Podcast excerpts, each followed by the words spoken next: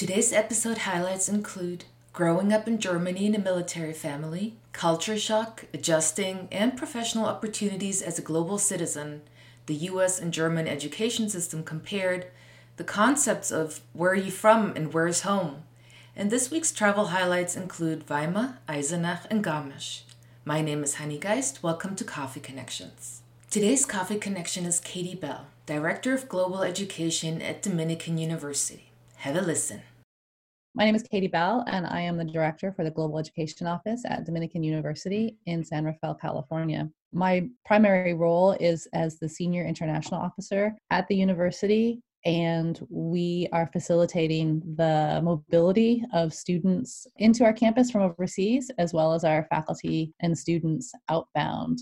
Uh, one of our big areas that we're trying to focus on right now is increasing the level of access and equity that all of our students have to international education. So we're working a lot with Diversity Abroad as well as with our Diversity and Inclusion Office to make sure that we are maximizing these programs across the campus.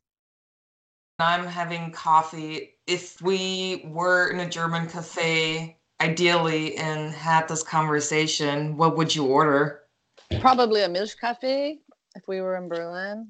Maybe a Nussecke. Can you describe Maybe that? A, what that actually is? A Milchkaffee is like a giant latte. that comes in a big bowl. And a Nussecke is a uh, it's a pastry that is shaped like a triangle, and it's kind of um, kind of like a shortbread with caramelized nuts on the front, and each of the corners of the of the triangle uh, are dipped in chocolate. It's delicious. That sounds that sounds very good. Yeah, I I would have one of these as well. You have quite a unique experience with Germany. Why don't you tell me a little bit more about your early experience? so I first engaged with Germany in 1985. I was 14 years old and I was moving to a military base in the very far western part of Germany in the, the Rheinland-Pfalz area, a little town called Bitburg, which no one had ever heard of until April of 1985 when then President US Reagan, Ronald Reagan, made a visit to the cemetery to a cemetery there where there were also buried SS soldiers. Until then, no one had really ever heard of Bitburg, but I spent four years in Bitburg from 1985 to 1989 I went to the US military school. I went to all four years of high school, and it was very much like being at a US, regular US high school. We did all the same things that you would have done in the US, like homecoming or prom. We had sports teams, played against all the other military schools in Germany. At that time, there were close to 300,000 US military soldiers as well as their families in Germany and it was really the height of the Cold War. And uh, it was an interesting time to be in Germany, to be a, an American in Germany. How was Some, that for you as a as a young? You said you were fourteen when you moved mm-hmm. to Germany. So I was fourteen. Yeah. Did you have any experience with with Germany before, or was that just okay? My family is going to be stationed in Bitburg, and I have to go with them, and this is what I'm going to do didn't have a lot of previous knowledge of Germany before we moved there. Uh, we actually moved to Germany from Portugal. We had been living for two years uh, in the Azores Islands, and at that time it was a strategic island as a as a stopping point for aircraft to refuel in the Atlantic between the U.S. and Europe we were going directly from Portugal to Germany. So, in a way, as a 14 year old, I just looked at it as, as just another new country that we were going to be living in for a few years. Something that kind of set my experience apart from the rest of the US military was that my mom refused to live on the US base. Mm. Uh, we actually lived in a little tiny village about probably close to 20 kilometers away from Bitburg. I don't know why they chose such a far away location and I didn't like it at the time because I couldn't see my friends very easily. There wasn't really any buses that went out to that village at that time. But by living in the village, we were the only American family in the village and my mom set a really good example of of integrating with your host community and I think a lot of that kind of followed me through how I engaged with other international communities in my life and how it influenced the job that I took. But we were invited to all the village festivals, and I spoke better German than most of my friends at school because I was around it a lot more than they mm. were. I was pretty excited about coming back to the US. I hadn't lived in the US since I was 11 and I was really looking forward to to living here. And then when I got here as an 18-year-old, I had a lot of culture shock. I didn't really know the US culture that well. I didn't know it as a teenager. Do you remember uh, what was particularly um, different for you and and how you noticed that you're even though you are American, you are just not as familiar with American life as you were at that point with German life. My roommate in the dormitory, my first week in the dorm, she asked if I wanted to go to Target with her. And I said, What's that? I didn't know what Target was. If she had said, Do you want to go to Karstadt or do you want to go stay in Ah? I would have been fine with that. But um, you know, even I didn't know any U.S. stores. When she took me to the mall, I had never been to the Gap. I had never been to Macy's. I had never, you know, at least I had no re- recollection of that because I was such I was so young when I left the U.S. I also had a hard time adjusting socially. I, I had been drinking alcohol for some time legally in Germany, uh, and I was really surprised to find how strict they were in California with regards to even going to a club just to go dancing. You couldn't get in unless you were 21, which I thought was outrageous. I, I really didn't like it. You needed a car to do everything in California, which I hated. I didn't feel like I had as much independence as I had when I was in Germany. But your German experience definitely impacted your studies because you did pursue BA in German language and literature. So tell me a little bit more about your experience after you came back once you started university, how your German experience actually shaped your career. I was really homesick for my previous life in Germany or in US military Germany, I'm not sure. And I enrolled in German just because I, I missed it. I was in the, let's see, I was already in upper division courses, and that's one of our professors made the announcement about the Cal State program to study for a year in Heidelberg. So I really wanted to do that program as soon as possible, but you had to be a junior to get there. So I had to wait two years. But I was very excited about coming back and are going back to Germany. Although it was a little bit of a, another culture shock for me because I didn't end up going back to the Germany that I had grown up in. I went back to more or less the real Germany with studying at the university, living in a, a dormitory with all Germans. So I hadn't totally expected that's what would happen when I went back. I had enough units from my study abroad. I came home with 45 units of upper division German coursework from a variety of different areas. So I kind of just chose the German degree by default. And um, unfortunately, there weren't a lot of job opportunities. At least I wasn't being very creative in finding them. I spoke German pretty well, but I wasn't really fluent. So interpretation or translation weren't really there. And I thought perhaps maybe if I got a master's degree, I might teach at the community college. So I decided to enroll in the master's degree in German literature at San Francisco State. At San Francisco State, I ended up working in the international programs office. And that's when I found out about this profession of uh, international education, working with international students, working with outbound US study abroad students. And I really enjoyed it. I worked as a graduate intern for two years at San Francisco State after I finished my master's, I joined the Peace Corps and moved to Ukraine and learned Ukrainian and Russian. And when I finished with Peace Corps, I was, you know, they did a lot of uh, career counseling with us. And that's when I remembered having really enjoyed my work at San Francisco State's International Programs Office. So I decided that I would look in that area as a potential career and see if there was something that I could I could start with that. So when I came back from the Peace Corps, I ended up in Texas. I was in uh, Austin, so I was I applied for a job at the University of Texas Austin, and I actually worked in their Germanic Studies department for about six months, which was great because I could sit around and chat with the faculty and the grad students in German. The Germanic Studies department was a really soft landing coming back from Ukraine, and you know, there's a certain amount of culture shock again when you you're gone for two and a half years. So what were quickly. your strategies? I assume that's definitely one area that you that you can use at work in, in preparing your students. Have you developed some strategies how to deal with culture shock?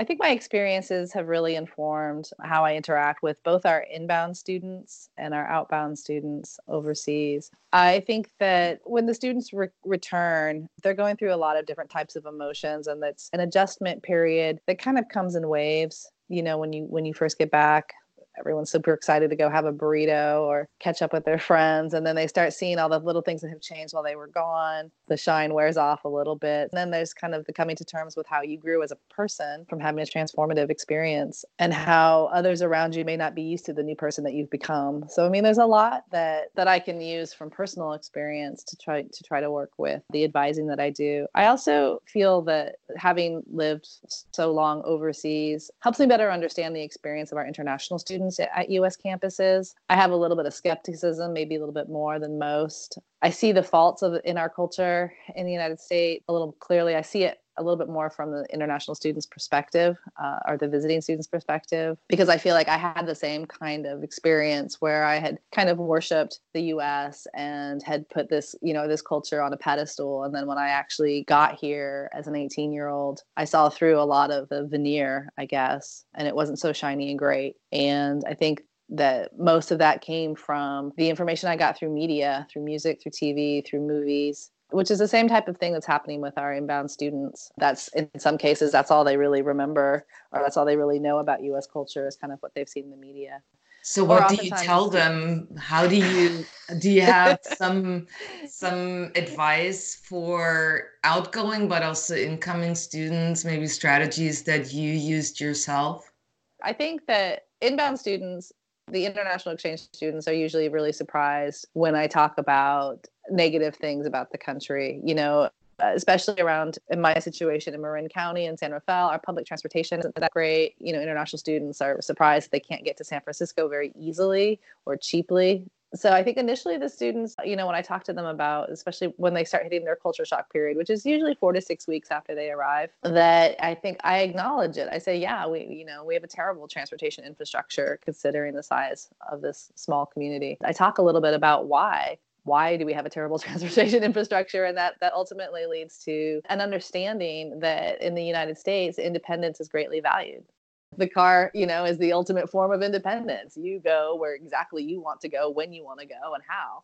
And it's kind of just saying asking the students to think about think about looking through the lens of independence as a means to better understand why us people do the things they do. And you might think oh in your culture people aren't that independent or people don't value independence as much as they do in the US. And that's why people come off US people maybe come off to you as being selfish or being inconsiderate or not being very family focused, depending on, on your culture. Uh, Germany's pretty independent. German students don't usually have too much trouble, uh, or even students from Germanic countries and the Nordic countries. That's you know, independence isn't is pretty highly valued. Uh, it's not as much, uh, although community is is I think less valued in the US. So I think that my European students are always surprised by what do you mean by how little attention we pay to well the, the community as a whole like we don't really care much about old people that we don't know mm. you know so there's not a lot of programs set up for senior citizens and the programs that are set up for senior citizens are usually within a subgroup of our population like the jewish community center has a lot of programs. We have a community center here in marin that's run by um, more japanese korean and chinese community center. So we see like these the parts the kind of the sub parts of our of our community standing up and, and supporting the seniors for example or children is another example whereas mainstream policies don't support the elderly and the and the very young children in the way that they do in Europe, for example, or Northern Europe, for example. Yeah, the reason why I asked is because when you said community, I right away my thought went into universities and and the difference between american universities and most german universities. However my specific experience is with the free university berlin which is very large and not just large but i mean the size of where departments are located is huge. So you don't have that campus feel as you may have in Right. the United States. And so, um, actually, that was even though I came from Berlin, I grew up there. For me, it was a completely different world, and and really finding that community was really hard because you are independent and because you don't live on campus i didn't feel that sense of community and that and that's why i asked uh, what you meant by that because that was one of the things that i really valued at ut austin and then arizona state university is that um, there was a sense of community for the students on campus. But of course, when you talk about other aspects, then I definitely agree. Yeah, it is really different for sure. And the fact that most of our, you know, most US campuses are residential campuses where universities around the world, especially in Europe or Germany, you know, you often will go to university close to where you grew up. Um, You don't necessarily live in a dorm. You don't, there's not really a, a dedicated campus space. It's not the same type of culture and community you're not 100% immersed in it in the way that you are in the US. The US campus culture is a microcosm in and of itself and it and there are no extremely young people or extremely old people on a US college campus. So you're in a little bit of a bubble in terms of social issues for the most part. Do you feel somewhat German uh, with your extensive experience living in Germany, not just studying it, but but really living there for quite a while? No, probably not. Um, I'm kind of So you fully fully adjusted honestly. now. You're you're No, I'm not fully adjusted to the US. I don't think I ever will be. It's a challenge for me. Even, you know, I was at a I was at a gathering last week and and uh I was in a, a little small town in the East Bay called San Leandro, and everyone kept asking me. Everybody knew each other. They had all grown up together. I had gone to high school together at this particular gathering, and I was kind of one of the few people who hadn't. And everyone was asking, "Oh, where are you from?" which is a really hard co- you know it's a really hard question for me because if i say i'm from oakland then people will say what high school did you go to and i'll say oh i didn't actually go to high school there and they're like oh where are you where's your hometown and i'm like well i don't don't really have a hometown, you know. I mean, I can't say that the longest place I've ever lived in my entire life was in Bitburg. I can't say Bitburg's my hometown. you know, I haven't been there Yeah. since 1989. So I don't really feel 100% American, honestly, but I- I don't really feel, you know, connected that strongly to any other country either. So I kind of just, kind of, I kind of just live in the middle somewhere. And I, I think that's why this job is is pretty well suited for me. I do have the opportunity to interact every day with people from all over the world and i'm working really hard i feel like my work as an international educator is, is kind of grassroots focused in that i'm not making i'm not making tremendous change but for every student or faculty member i get to go overseas and to experience difference and to be challenged by their views of how society should be structured and organized that's one more person that's taken a look to see what we do in the US that's really positive and where there are potential areas for making improvements. The world's not really getting any bigger, we're only getting smaller. And this particular industry that I work in, international education, my skills and experiences are valued in this profession. The fact that I have lived in four or five different countries for more than two years, you know, that I've worked in other countries, I can put a critical lens on my own culture or the culture that I was raised in. These are all skills and assets that, that work in international ed. What's kind of been challenging lately is uh, I've been thinking about leaving higher ed and i really wonder how you leverage you know your higher ed expertise into a different Mm. sector whether it's corporate or nonprofit because the skills that we use on a daily basis especially intercultural communication in theory Mm. those should be of value and of use but i'm having a difficult time deciding how i would leave higher ed you know how that would work You actually, um, as part of your position, you went back also to Germany with DAAD, right? I've had an opportunity there. They have some mini conference programs where they day their day highlights different parts of the higher education sector that they want to have people become more familiar with. And I had a chance to go to Bremen with, oh, I'm just looking it up now, Germany Today in mm-hmm. 2013. That was a really great opportunity to kind of see where Germany, the German government, was placing its priorities in terms of funding. The interesting thing about Germany and higher education is the government, for the most part, fully funds education. So I don't think Americans totally realize that. And not only is it for their own citizens, but international students also can attend German institutions for free or with a very small service charge when I talk about the German higher education system, I have to tell them that there are excellent universities that are well known worldwide, but there are no tuition fees. At this point, there are because uh, it's Baden-Württemberg, but still, it's fifteen hundred euros. It's quite interesting the perspective that American students have on higher education and paying for higher education. The U.S. doesn't really value education um, in the same way that other countries do. Back to that independent spirit, you know, we seem to have this kind of cultural lore that you don't necessarily need anything but your own self and your own determination to do well in order to get ahead. And we talk about uh, Horatio Alger, or we talk about Steve Jobs, these people that, that either went to college for a little while, but they never finished, uh, and yet they still managed to create, you know, huge industries of success. And in other cultures, I mean, people really look to education as a means for getting ahead uh, in a way that's just so different from the US. In a country that pays and covers education from kindergarten through higher ed uh, is a country that is making an investment in their own citizens and showing the value of education, which we, we, we value in a different way in the United States.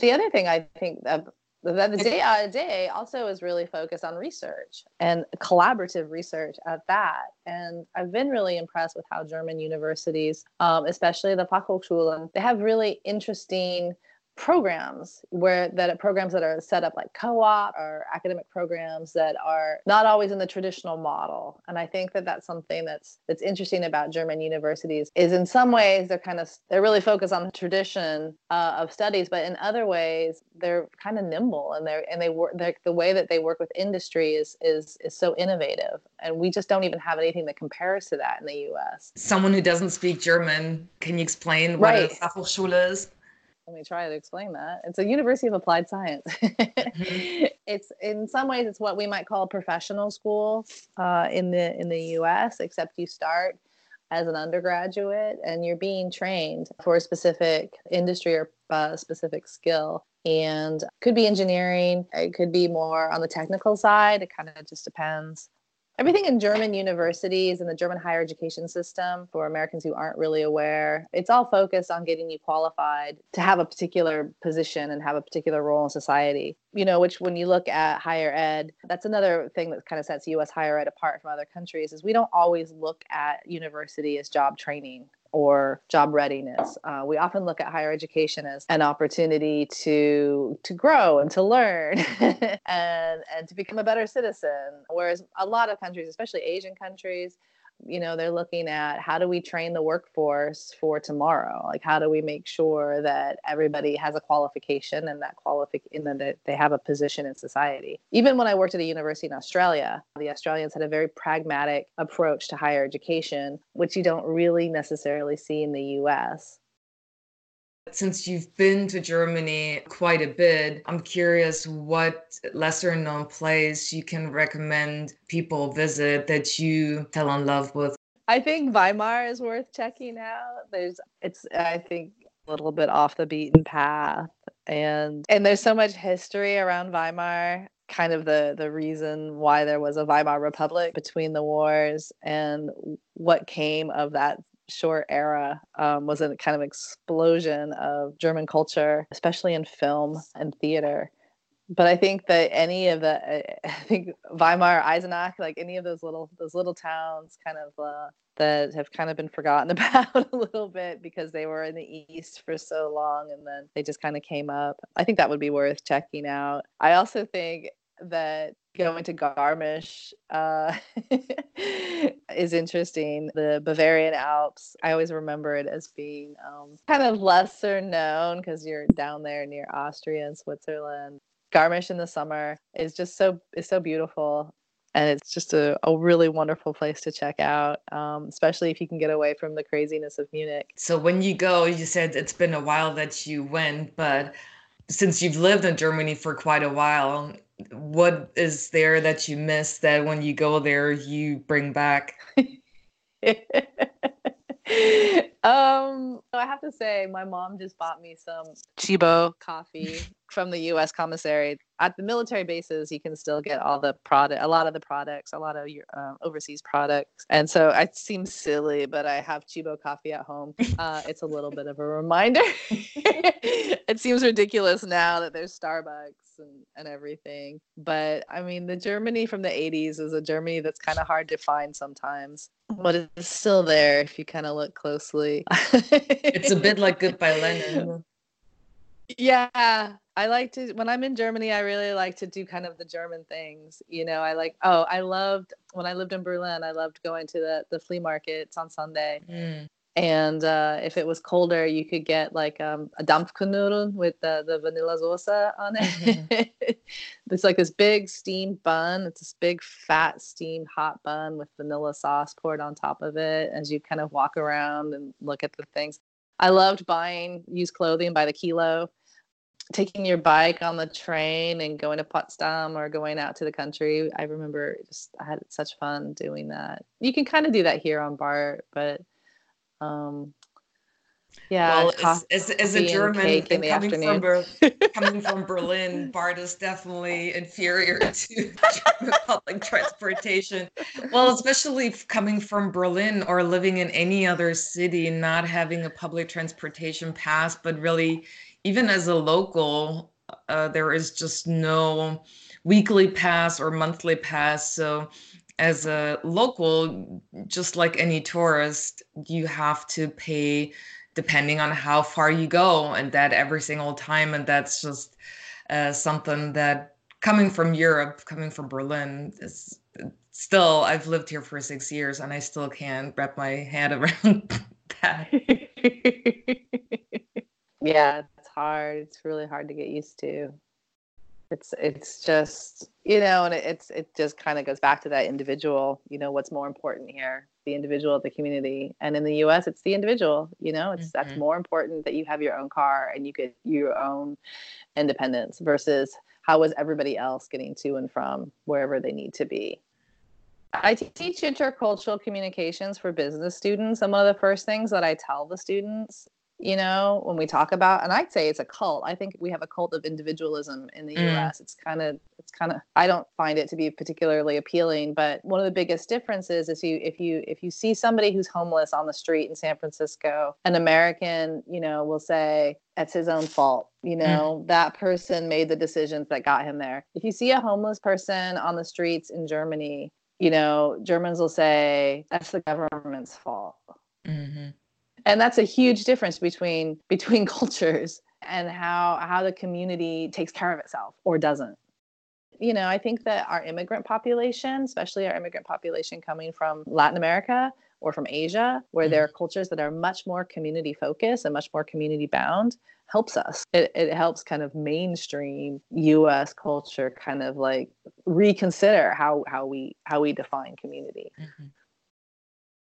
I remember, I mean, and I couldn't, I wouldn't have this perspective if I hadn't, if I hadn't lived apart from the US for so long. I remember when I got to Ukraine and the Ukrainian, we were getting training, we are getting cultural training in Ukraine. And this is very early, 1997. I'm, you know, it's, it's only six years after the putsch, the fall of the Soviet Union. And Ukrainians are, we're the 10th group of Americans to come through. So the Ukrainians are getting better at training us. And they said, you know, Americans are so direct. You have to not be so direct when you talk to Ukrainians. And I'm thinking, we're nowhere near as direct as the Germans. like, like I was surprised because I remember Germans always being frustrated with Americans for not being direct and to mm. talking around an issue or to, you know, taking a more optimistic side of something. And when we ask you, how are you? All we want to do is hear, I'm fine. That's great. like having that superficial kind of, and for, for Ukrainians to say that Americans were direct, I was like, wow, okay. Never heard that before. it's all relative. yeah, sometimes sometimes I play along when people do the how are you at the, at the grocery store, for example.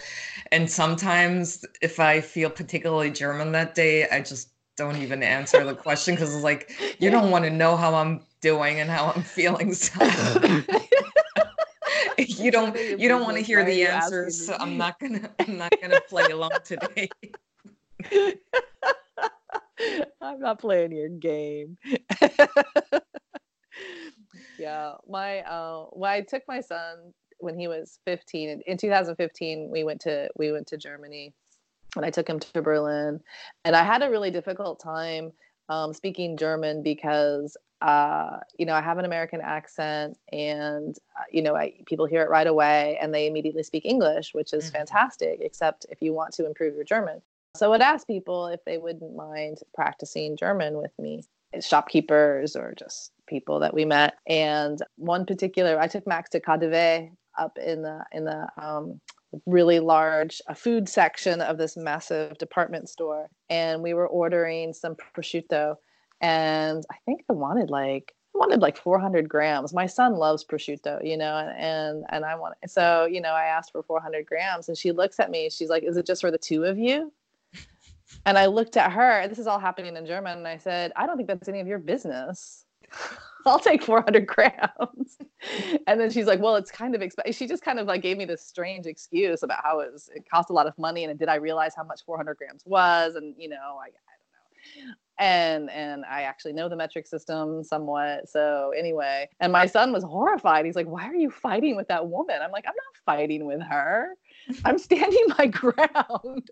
I was like, I'm not gonna have her walk all over me just because I asked for something that I wanted. you know, and my son was just like, I can't believe you were so rude. I was like, I wasn't being rude. I was having a totally normal exchange with a kind of obnoxious shopkeeper but that's totally i mean that and, and he, he just he he was just like i can't believe you fight so much when you speak in german. I'm like what? I'm not fighting. How would one get in touch with you best? Well let's see. My whatsapp number is 510-778-4768 uh, country code 01 that's probably the best way through whatsapp. You can also find me at at dominican kati.bell at dominican.edu. You heard Coffee Connections with Katie Bell, Director of Global Education at Dominican University. All content is created and edited by me, Honey Geist. Did you spend time in Germany as a student, intern, and researcher, or for other reasons? Send an email to podcast at daad.org and be my next coffee connection. I'm again recording this in the midst of the COVID 19 pandemic that affects so many families. So, again, this week, stay safe and healthy. Thanks for listening. I'll catch you at the next coffee break.